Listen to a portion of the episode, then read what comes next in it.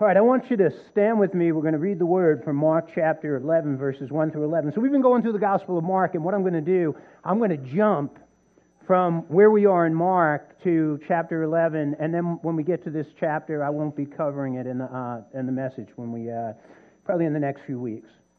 So, um, title of the message is Right Into My Heart. And in Mark chapter 11, verses 1 through 11, we have the Palm Sunday. Um, testimony. You see it in each of the four Gospels. And um, it tells us now when they drew near Jerusalem to Bethpage and Bethany at the Mount of Olives, he sent two of his disciples and said to them, Go into the village opposite you, and as soon as you have entered it, you will find a colt tied on which no one has sat. Loose it and bring it. And if anyone says to you, Why are you doing this? say, The Lord has need of it and immediately he will send it there. So they went their way and found the colt tied by the door outside on the street, and they loosed it. But some of those who stood there said to them, What are you doing loosing the colt? And they spoke to them just as Jesus has commanded.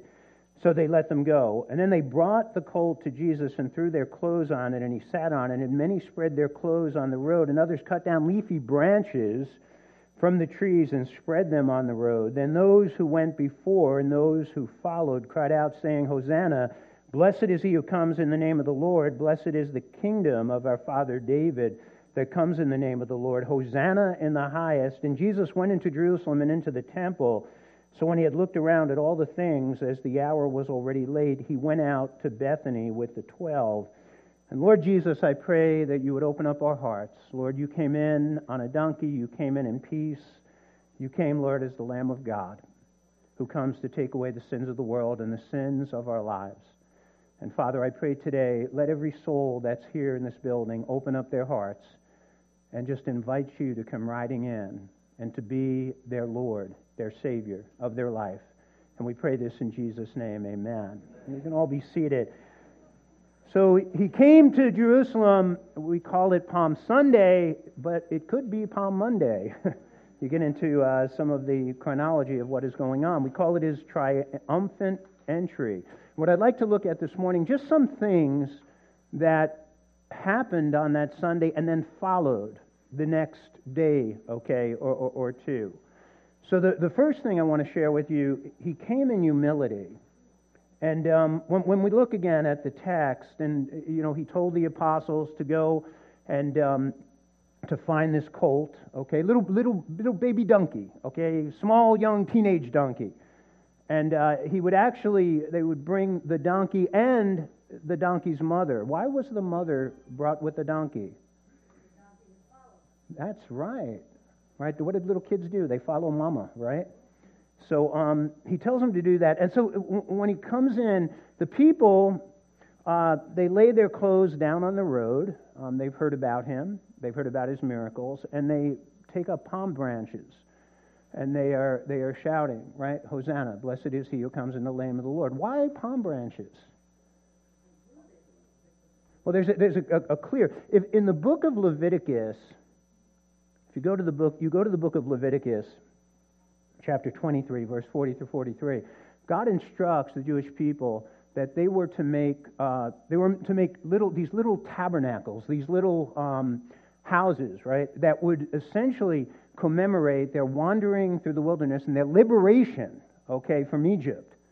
So they would make uh, these these tabernacles, and they would make them, okay, out of palm branches. So you go into an Orthodox Jewish neighborhood during Sukkot, okay, Sukkot and what you will see, and this is a, a picture of, of Monterey, that's, that's actually a tabernacle that's made out of palm branches. And they would live in those for, for seven days, okay? The uh, Sukkot uh, Feast of Tabernacles. I, I, live right outside of a, a, a Jewish neighborhood in Closter, and they usually set up the tabernacle right in this one farm area, and there they, you know, they celebrate the Feast of Tabernacles for seven days. Where else in Scripture do you see them waving palm branches? Anyone? Well, when he entered into Jerusalem, but in the book of Revelation, chapter 7, right, this is a picture of heaven. And hey, we may be there, right? Waving the palm branches and praising the Lord. Now, he comes on a, on a donkey. Why? Why, why, why did he come on a donkey? Why not on a stallion? Why not on a beautiful white stallion, like you see in Revelation uh, 19? Well, there's two reasons. One was to fulfill Scripture. He came to fulfill, he, he fulfilled, I mean, there were over 365 Old Testament prophecies that Jesus, right, that spoke about Jesus that he fulfilled. They were written hundreds and thousands of years before he ever came, and he fills them exactly as he did this one. So he, he came to fulfill Scripture. So Zechariah 9, verse 9, this is written about 600 years before Jesus. Rejoice greatly, O daughter of Zion. Shout, O daughter of Jerusalem. Behold, your king is coming to you, the Messiah king. He is just and having salvation, lowly and riding on a donkey, a colt and the foal of a donkey. And so, Matthew, when Matthew is writing about the uh, Jesus entering in, triumphal entry, he, he quotes that passage in Matthew chapter 21, verses 4 and 5. All this was done that it might be fulfilled, which was spoken by the prophet, saying, Tell the daughter of Zion, behold, your king is coming to you, lowly and sitting on a donkey, the colt, the foal of a donkey. So he came to fulfill Scripture. He also came on a donkey because he came in humility. He came in gentleness. In, in Philippians chapter 2, and it's a very important passage, it, it, we call it kenosis. It's important to understand that if you're going to understand Jesus. Because Jesus was God, but yet Jesus died on a cross. And how do you reconcile, right? You reconcile his humanity and his divinity. I want to show you in Philippians chapter 2, verse 5 through 11. It says, Let this mind be in you, which was also in Christ Jesus, who being in the form of God did not consider it robbery to be equal with God, but made himself of no reputation. That's kenosis. In fact, the word could be he emptied himself or he put off taking the form of a bondservant and coming in the likeness of men and being found in the appearance as a man, he humbled himself and became obedient to the point of death, even death on the cross. Then watch second part of the passage, verse 9 to 11. Therefore, God also has highly exalted him and given the name which is above every name, that at the name of Jesus every knee should bow uh, of, of those in heaven and of those on the earth and of under the earth, and that every tongue should confess that Jesus Christ is Lord to the glory of God the Father. So he, he, he essentially he put off. I want to give you, I want to give you an example. I had a, my, my, my daughter sent me a great video of me playing with my son when he was three years old, Frankie and we were playing in the pool, and he was pouring water on my head, and I ended up pouring a bucket on his head and made him really mad. And then he went crazy pouring more water on my head. We was a rough, rough household, a good relationship, a father and a son. It's important that you bond with your son. I wrestle. I even wrestled with my daughters until they started screaming at me and wouldn't let me wrestle with them anymore. But I wrestled with my, I wrestled with my son. I mean, still when he was up here a couple weeks ago. I mean, I was like doing some wrestling, grappling with him. But when he was three years old, four, five, six, seven I could have made him tap out any time. Any, I mean, any moment. But I put off my power and my strength, and I'd let him compete with me. Jesus put off his power and strength. It was always there, folks. I, I, I always had it. But I, I ended up putting it off. I'll just share this. Some of you guys here, some of you women here, you train jujitsu. One day I was rolling with my son and he put me in a triangle. This is where his legs are wrapped around me, and if he squeezes, he's going to make me pass out. But what I did was, I, I, he was like 17, and I lifted him up over my head. and the, the two senseis, the two teachers, were screaming at me. They thought I was going to body slam him. And um, I said, I've been holding him over my head since he was born. And they all started, they yelled, please put him down gently. And uh, I can't do that with him anymore. Now, he puts those legs around me, man, I'm out cold. But um, you put off your strength, your power, to wrestle with your son. Jesus put off his strength and power and chose not to use it for a time. See, he, he came in humility. He came as the Lamb of God who came to take away the sins of the world. If, if you study Tanakh, you study the Old Testament, you see this theme that goes on right from the book of Genesis, chapter 3, through the entire Tanakh, right to Malachi, is that God would provide a lamb. The, the, the lamb of Abel that was accepted over Cain, the lamb of, of Noah, of Abraham, Isaac, Jacob, the Passover lamb of the book of Exodus. All the sacrificial lambs of, of, of, Leviticus, the burnt offering, the sin offering, the guilt offering, the fellowship offering, all of those sacrifices, he came to fulfill the prophecies that he came as a lamb. He came humbly, he came gently. You want to meet him. You want to meet him on a donkey, you want to meet him as a lamb. The next time he comes, he will come as a lion. He, he will come in wrath. He will come to conquer. He will come to destroy his enemies. The first time he came, he came on a donkey. The second time he comes, Revelation chapter 19, he will come on a white stallion and he will annihilate his enemies. You want to meet him as a lamb, not as a lion. You want to meet him on a donkey, not on a, stallion. The great, the great paradox of Jesus is that he is both the lion and the lamb. The lamb that would be sacrificed and suffer for us. Isn't that an incredible picture? Incredible portrait. But that is, that is a, great, a, a great paradox. He's fully man but fully God. He's, he's, he's the Lamb of God, but he's the Lion of Judah. He comes to us on a donkey and offers to us peace. He will come on a stallion and offer judgment. He comes in humility and he comes in power. And the people again shouted, Hosanna, blessed is he who comes in the name of the Lord. Blessed is the kingdom of our father David that comes in the name of the Lord. Hosanna in the highest. And what is that? They're quoting from Psalm 118, verse 25, 26, when they were shouting those words. So, uh, uh, uh key, he comes to us in humility.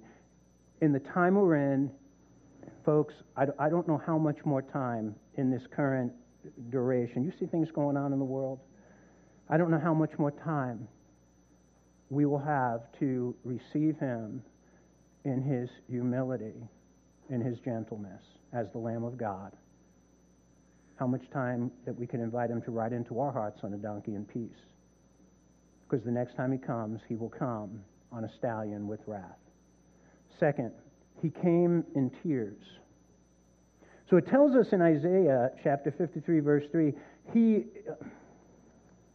he is despised and rejected by man, a man of sorrows and acquainted with grief. And we hid, as it were, our faces from him. He was despised, and we did not esteem him. Hebrews 5 7 says, Who in the days of his flesh, when he had offered up prayers and supplications with vehement cries and tears to him who was able to save from death and uh, was heard because of his godly fear. Strong, passionate cries, vehement tears. How many times did Jesus cry in the Gospels? The, the, the, the one verse that most of us would know in John chapter 11, at the tomb of Lazarus, right, it says, the shortest verse in the Bible, two words, Jesus wept. I won't get into why I believe he wept. Maybe some of you have heard me share that. I've shared at funerals through the years. Um, he also, I believe, wept in Gethsemane. Though it doesn't specifically say that he wept, it says, uh, He began to be so sorrowful and deeply distressed. Then he said to them, My soul is exceedingly sorrowful, even to death stay here and watch with me. So I just look at that, and there had to be tears there. And the third time is he, he wept over Jerusalem. So in Luke 19, 41 through 44, now as he drew near, he saw the city and wept over it. And saying, if you had known, even you, especially in this uh, your day, the things that make for your peace, but now they are hidden from your eyes. In other words, you're not seeing me. I'm here to save you. For days will come upon you when your enemies will build an embankment around you, surround you, and close you in on every side, and level you and your children within you to the ground, and they will not leave in one stone upon another because you did not know the time of your visitation. What is Jesus here foreseeing? Forty years later, 37 years to be exact, the Romans would enter into Jerusalem and they would level the entire city. They would destroy the temple, 70 AD, Titus and the Roman legions. A million Jews were murdered. A million. A hundred thousand were taken into slavery, and the rest were, were dispersed throughout the world where they had been until the prophecy was fulfilled that in 1947 they would return to Jerusalem. So I just want to see what he's seeing here. He's seeing the horror, the death of men and women and children. Have you looked at what's happening in the Ukraine? And you see the buildings blown apart. And you see bodies laying in the streets men, women, little children. You see people fleeing from their homes, fleeing from their homeland, fleeing from their loved ones, women being separated from their men who are going into battle children being separated from their fathers who are going into battle. So Jesus, Jesus is seeing this, and this is causing him to grieve. Look, look, a comparative passage, Matthew chapter 23, verse 37 through 39. He prays and he says, Oh, Jerusalem, Jerusalem, the one who kills the prophets and stones those who are sent to her. How often I wanted to gather your children together as a hen gathers her chicks under her wings, but you were not willing. See, your, your house is left to you desolate, for I say to you, you shall see me no more till you say, Blessed is he who comes in the name of the Lord. He is saying here, I would have gathered you like, like a mother hen who puts her, her wings over her children and protects them, provides for them, keeps them safe. Folks, that's the heart of God towards a person who is resisting him, who is rejecting him who is rebelling against him, who wants nothing to do with him. He, he grieves over that person's life. He wants to save them from damnation. He wants to save them from hell because he can foresee what is going to happen in the future. Listen, this is a, a wonderful poem. It's one little excerpt. It says, And then he took me to the day the people hailed their king, while Jesus enters to their cheers. The children rung and sing. But when he saw Jerusalem stretched out before his eyes, his soul was moved with grief for them. It moved his heart to cry. Oh, as I read those solemn words, I feel that they are sweet, for in them I behold his love so perfect and complete. He grieves over the sinner who refuses to repent and turn to him. He grieves right over that person who resists him and rebels against him and rejects him. You get again a picture of, of the heart of God here. In, in Ezekiel chapter 33, verse 11, it says, Say to them, As I live, says the Lord God, I have no pleasure in the death of the wicked, but that the wicked turn from his way and live. Turn, turn from your evil ways, for why should you die, O house of Israel? How much does God want to see a sinner saved? How much? Let me show you. Let me show you what, what the Word of God says. That much. That, that he essentially, that he would put off his divine glory, take on a human body. He, he would take off his royal robe for swaddling clothes. Take off his eternal throne for a manger. How much does he want to save people from hell? That much. How much does he want to save people from hell? That much. To allow men to scourge him. How much does he want to save a person from damnation? That much that he would be torn and ripped. This is before the cross and be bleeding, half dead. How much does he want to save a, a sinner from eternal damnation? That much. That he would carry his cross to Calvary? How much does he want to save a person from hellfire? That much. That much. That it would take two nails into his hands and one nail into his feet. How much does God want to save humanity? That much. That much. That he would cry out from the cross, Eli, Eli, lama sabachthani, my God, my God, why hast thou forsaken me? For on the cross, he experienced hell. Hell is total separation from God, from the Father. And he experienced that separation, that hell on the cross when he cried out those words. How much does he want to save? To save that much. How much? How much? How much? That much. That much.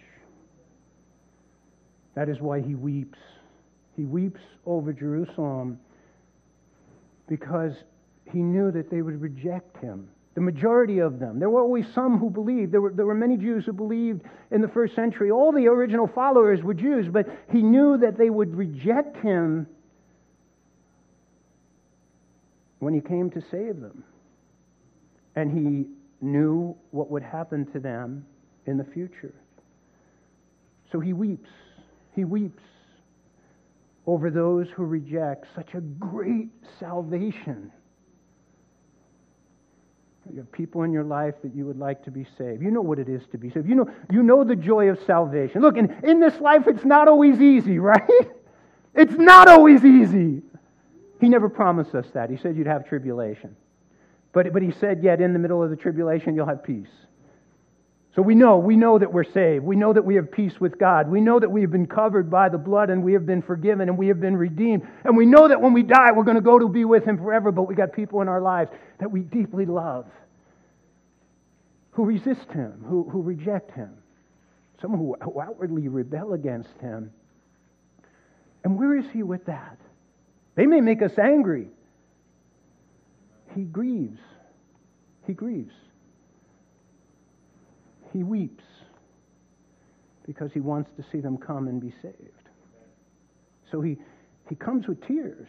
He comes with humility. Third, he, he came in fury. The word, the word fury is, is, is a, a violent energy. So in Mark 11, 12 through 13, then Jesus went into the temple of God and drove out all those who bought and sold in the temple and overturned the tables of the money changers and the seats of those who sold doves. And he said to them, It is written, My house shall be called a house of prayer, but you have made it a den of thieves. And he just, he's just furious. and he's furious essentially. Who ran the temple in Jesus' day? Sadducees, not the Pharisees. The, Sadducees were the, you know, the religious liberals, they were the elites, they were the rich, and they controlled the temple. When I say they were liberals, they only believed in the first five books of the Old Testament. They did not believe in the resurrection, they did not believe in angels, and they were all about money. They were all about money. And the temple was a business to them wasn't a house of prayer, wasn't a house of worship. It, it was a place for them to make money off of people. So when people were coming and the temple was meant to be a place to commune with God, to get right with God, they used it to be rich.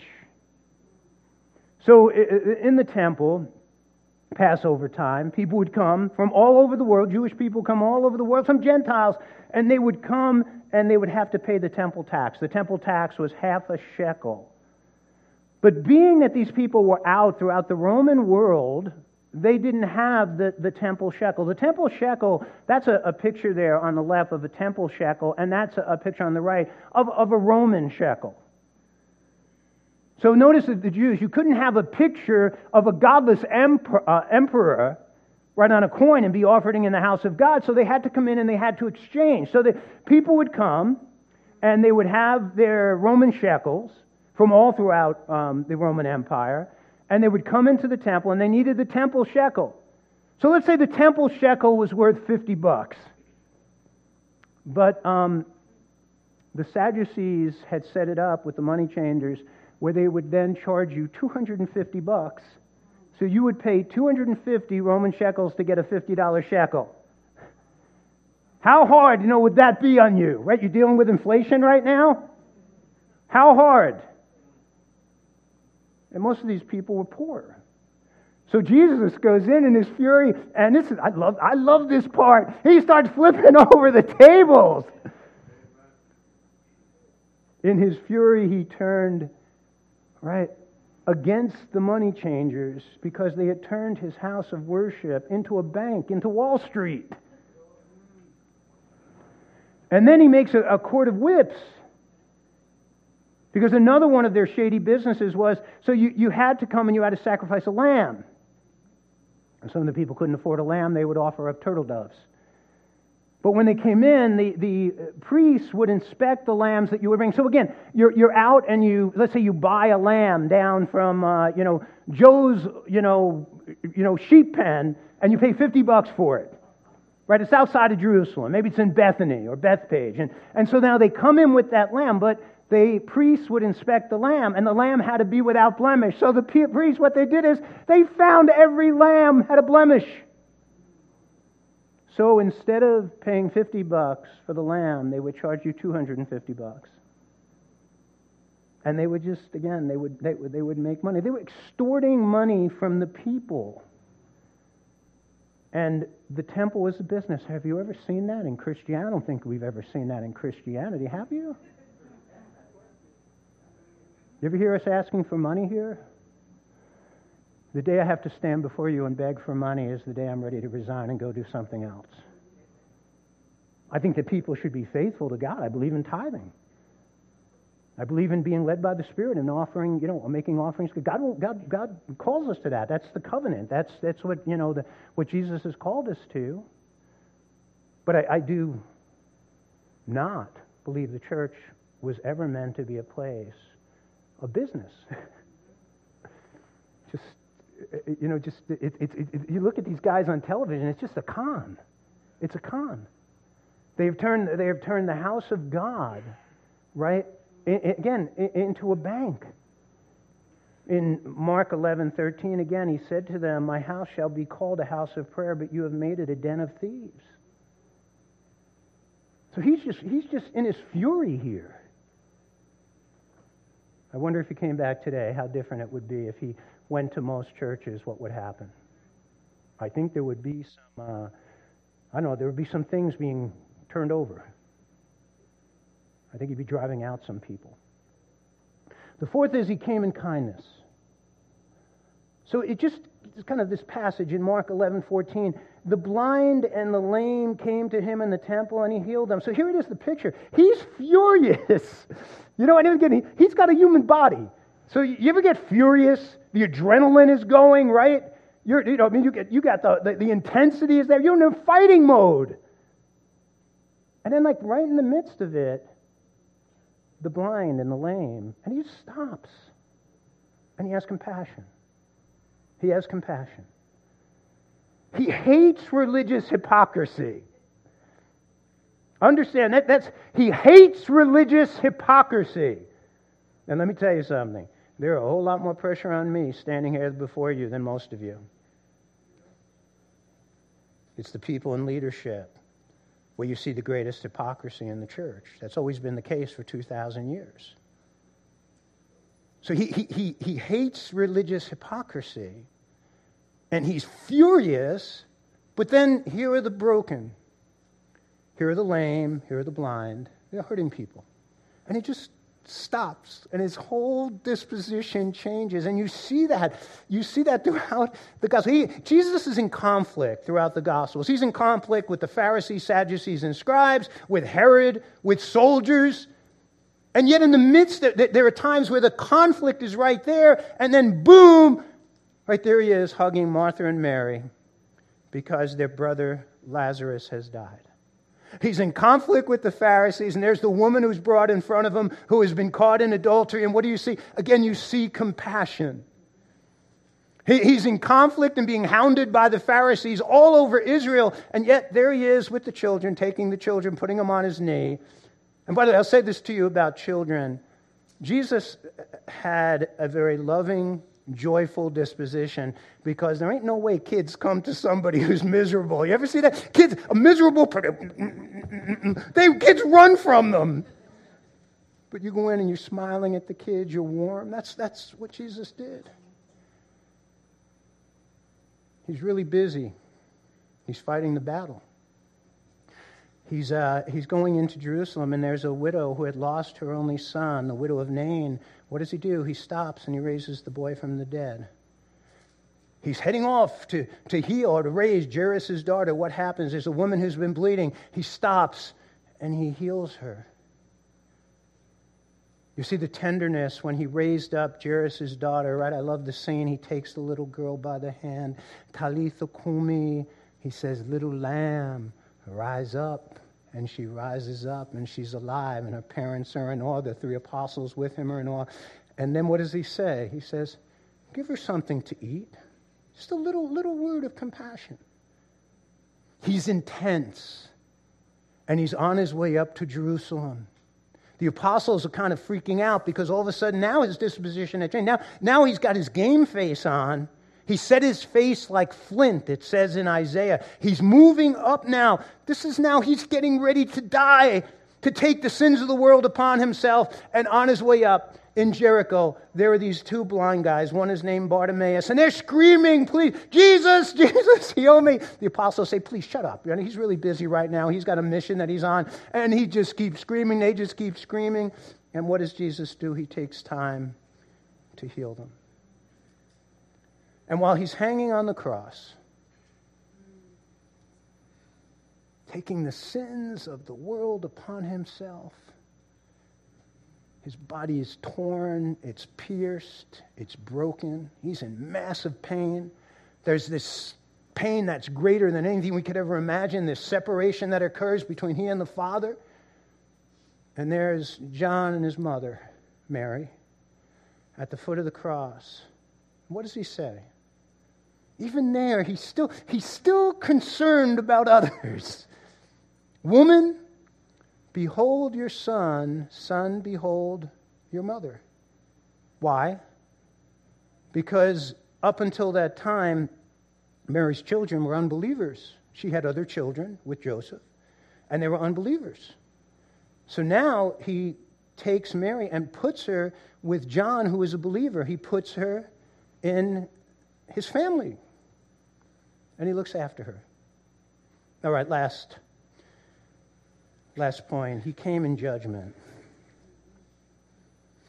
So there's the story of the fig tree. Have you ever, have you ever studied the story of the fig tree? It's a little confusing. And it, listen what it says in, in Mark, because you have what Jesus does and then you have interpretation. Mark 11, 12 to 14. Now that day when they had um, come out from Bethany, he was hungry, and seeing from afar a fig tree having leaves, he went to see if perhaps he would find something on it, and when he came to it, he found nothing but leaves, for it was not the season for figs.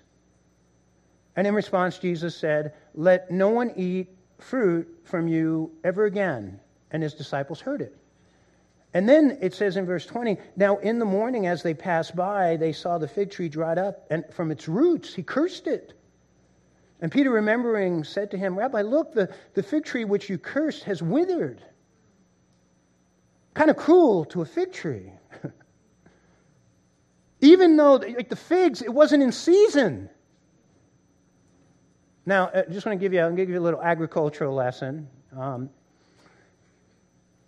there, there were three seasons of figs in Israel.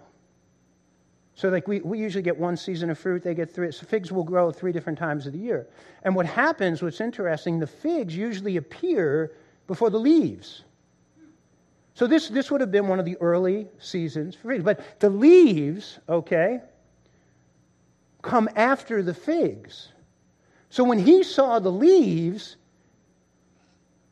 you assume, right, that there would be figs on the tree.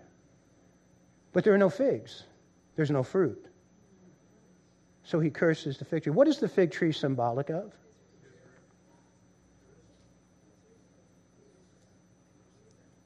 Israel?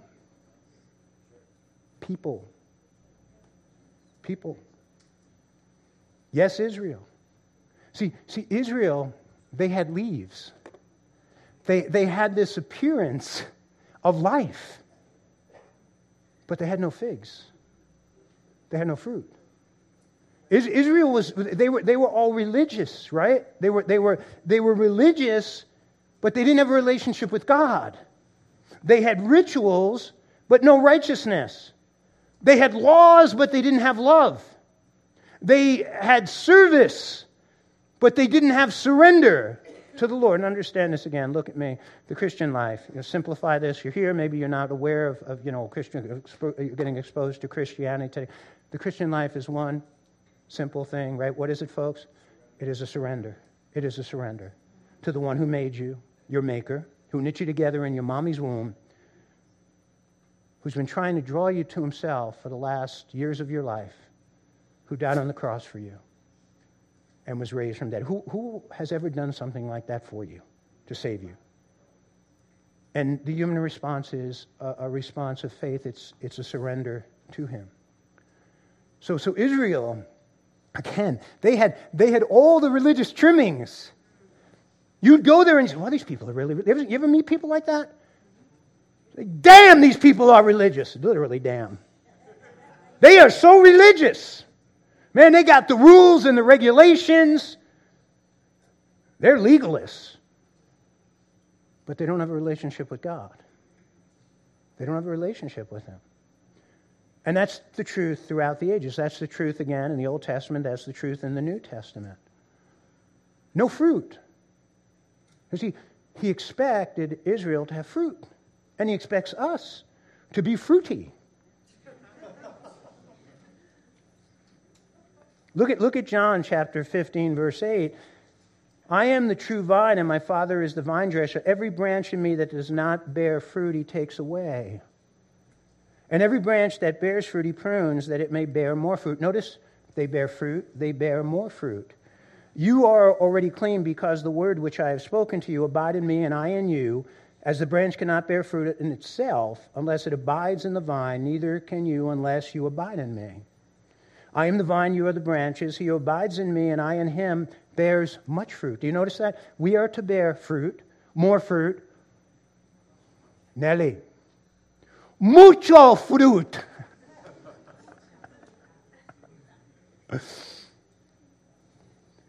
If anyone does not abide in me, he is cast out as a branch and is withered, and they gather them and throw them into the fire, and they are burned. If you abide in me and my word abides in you, you will ask what you desire, and it shall be done for you. By this my Father is glorified, that you bear much fruit, so you will be my disciples. We are to bear fruit. What is fruit? I love fruit. I'm a very fruity guy. I love fruit. I eat like eight servings of fruit a day, and that's not including the vegetables. I'm like, I'm, I'm a fruit, I guess you call me a fruit freak. And um, I'm so fruity, I'm so fruity, I'm so fruity and witty and gay when gay, when gay didn't mean what it means today. Understand that. My wife knows. You ever see that scene with Jack Nicholson? I love that scene. I, when, I, when I'm just, I'm feeling a little down, I just watch that scene, man, and they just make me laugh. the guy pulls up next to him and he's yelling at him. What does he say to him? Shut your pipe, right? I mean, if you come from New York, you understand that. But fruit, what is fruit? What is spiritual fruit? So most of us immediately think of Galatians, right? Galatians 5, the fruit of the Spirit, right? The fruit of the Spirit is love, joy, peace, patience, kindness, goodness, faithfulness, gentleness, self control. That's the fruit of a Christian character, Christ like character. In Romans 1:13 it talks about the fruit of ministry. Now I do not want you to be unaware, brethren, that I often planned to come to you, but was hindered until now that I might have some fruit among you also, just as among the other Gentiles. That's the, the fruit of ministry. I hope and I pray today that I would have some fruit amongst you. The fruit of ministry. The worship team up here, right? They want to produce fruit in you, the fruit of ministry. The Sunday school teachers with your children, the nursery workers, the people producing the, the TV ministry, and all these things that are going out today, that it would produce fruit amongst those who are going to participate in it. Hebrews 13, 15 says, By him, therefore, let us offer the sacrifice of praise to God continually, that is, the fruit of our lips, giving thanks to his name. The fruit of praise, the fruit of thanksgiving, the fruit that comes from our lips. Hey, listen to things that come out of people's mouths today. They speak words of death instead of words of life. I mean, it is just bad fruit. It's rotten fruit, it's stinking fruit. Instead of being a fruit that builds up and edifies people. Philippians uh, 1.11 says, Be filled with the fruit of righteousness that comes through Jesus Christ to the glory and praise of God. The fruit of righteousness, the fruit of living right, the fruit of being right with God, the fruit of walking on the straight and narrow, being fruitful in our relationships with other people. Proverbs 11:30 says, "The fruit of the righteous is a tree of life, and he who wins souls is wise." The fruit of winning souls. Leading people to Jesus. I hope I may have some fruit here today. In Matthew 7, 15 through 16 says, Beware of false prophets who come to you in sheep's clothing, but inwardly they are ravenous wolves. You will know them by their fruits. Do men gather grapes from thorn bushes or figs from thistles? That is the fruit of sound doctrine. That is the, the fruit of, of true biblical doctrine. False prophets, false teachers teach what is false, they deceive. But uh, the, the, the fruit of being a, a, a, true Bible teacher and teaching the Word of God, not, not the traditions of men or things that people use, again, to manipulate people. And the last is walk in the manner worthy of the Lord, fully pleasing to Him, bearing fruit in every good work and increasing in the knowledge of God, the fruit of, of good works. We are called to be fruitful. Fruit should be, it, it, fruit is the manifestation of a person who is truly saved, who truly has a relationship with Jesus and has the Spirit of God. They are going to produce fruit, much fruit, abundant fruit in their life. God didn't create us to be fruitless, folks. He created us to be fruitful to be fruitful in all these different areas. So he came to produce fruit. So, our, our application in conclusion here again, he came to make us fruitful. He, he came to produce a fruit in us that would last forever, an eternal fruit a fruit of character, a fruit of righteousness, a fruit of ministry, a fruit of winning souls. Those are, are, are fruits that will, will last forever. See, he said, Without me, you can do nothing. Boy, when I heard that, I'm like, Without you, I can do nothing. Right? I'm in business, I made money. Without you, I, I can do nothing. Nothing that will last forever. In the fitness business, I made a lot of fat people skinny. And I made a lot of weak people strong. Really strong. Professional athletes, NFL football players, baseball players, hockey players, high school, college, professional player. I made people strong. But that will never last forever. Leading people to Christ. The fruit of a Christ like character, the fruit of righteousness, the fruit of good works, that lasts forever. He came in kindness. He came with, with compassion. He came, he came to heal the brokenhearted. He, he came to heal broken minds. He came to heal people who had broken spirits. And he's here today to do that in your life. He, he comes in kindness and compassion to heal. He came in fury. He comes to clean out the temple and he hates hypocrisy. I've experienced that in my life. I've experienced Jesus. Hey, I've, I've experienced Jesus in my soul with a cord of whips flipping over my tables. He, he, he can be rough to the point Because he loves us so much. You wonder when those things are going on in your life, and hey, it's just not going the way that I would like, and there's problems, and maybe financial problems, and relational problems, and there's problems in the ministry. You know, that could be God disciplining you. And He will do that. This is a temple, right? This is His temple. And if it's filled with things, filthy things, hypocrisy. He's going to go in there and he's going to start remodeling your temple. and that could hurt a little. He comes in tears and he weeps over the soul that resists him, over the soul that rejects him, over the soul that rebels against him.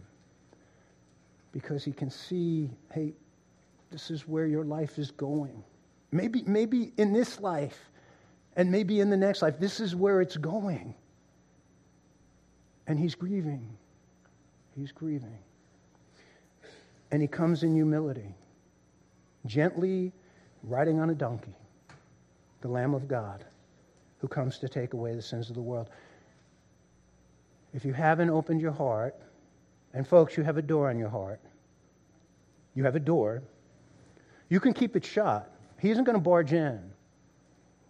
Why doesn't God just save everybody? Why, why doesn't God just, just, just, do, because He's given people freedom and in His love. Imagine you're in a relationship with somebody and you're trying to love them and they're resisting you. And you just want to love them and you want them to, to live with you and you want to just bless them and you want them to, to be in your life. But they're resisting you and they're running off. So you tie a chain to their leg and you put it tied to the bed so they could sleep next to you at night. Is that love? That's not. So people are free to resist and to reject and to rebel. But you have a door and you have to open it. He comes and he knocks on the door, right? If anyone hears my voice and opens the door. I will come in, and he says, I will eat with them. I will have fellowship. I'll have a relationship with you. But you've got to open the door for him to come in. He wants to come in in his humility. He wants to come in riding gently on a donkey. He wants to come in in love and be the Lamb of God who takes away your sins. But you have to open your heart. If you don't let him in in this lifetime, and I'll say this to you I know right now he's passing right in front of some of your lives. He's knocking right at the door of your heart right now.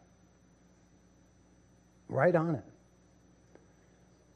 And you keep the door shut.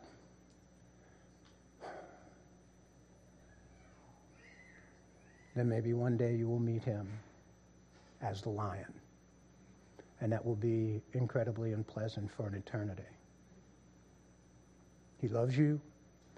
He wants to have a relationship with you. He wants to forgive you. He wants to come into your life. You have to open your heart to do that. As um, they say in tennis, and I've never played tennis, but the ball's in your court. It's your decision. And that decision is the decision that will determine your destiny.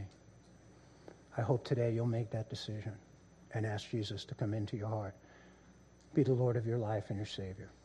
Would you all bow your heads with me?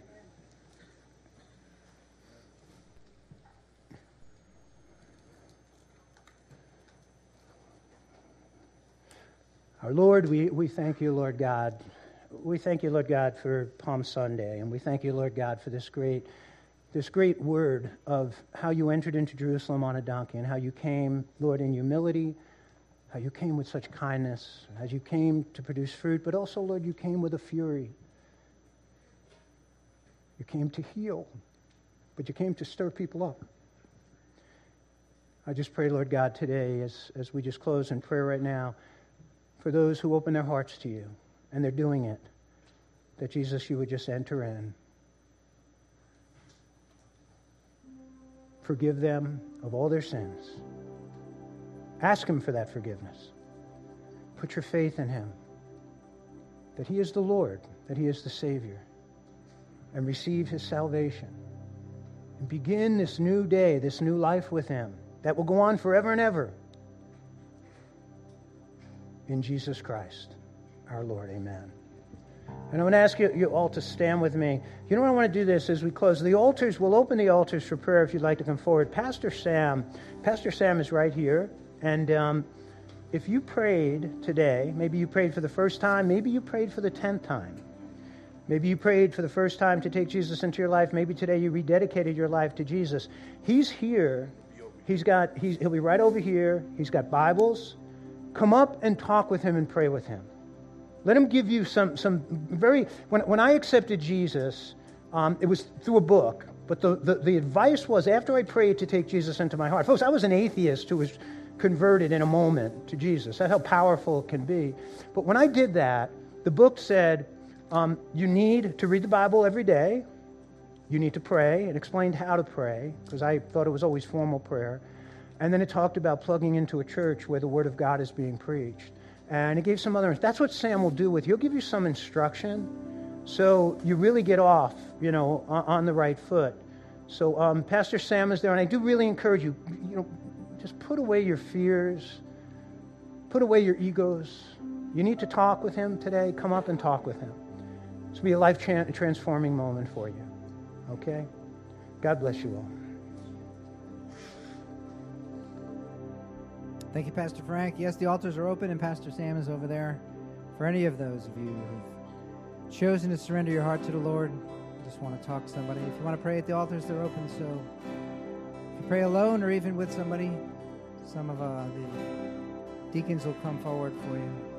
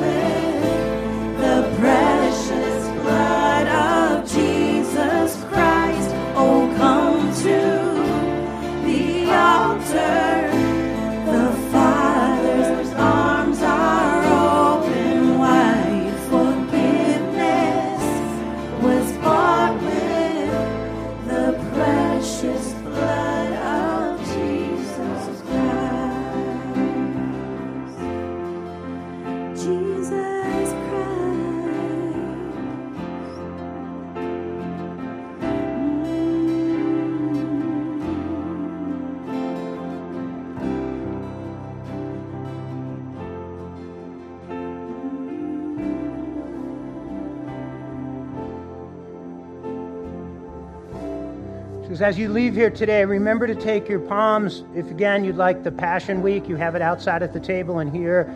Meditate on uh, what the Lord did for you on Passion Week and Holy Week. And may God bless you all. May He bless you all. May the peace of Jesus, you know, peace, it, it's not just this, it's shalom. I pray this for the church and every one of you every day. It's the shalom of God, it's well being of body, of soul, of spirit, relationships, abundance, the work of your hands. May the peace and shalom of Jesus go with you all and be with you all on this holy week. Your marriages, your children, the work that you do with your hands, all things. May God go with you and bless you. In Jesus' name, amen.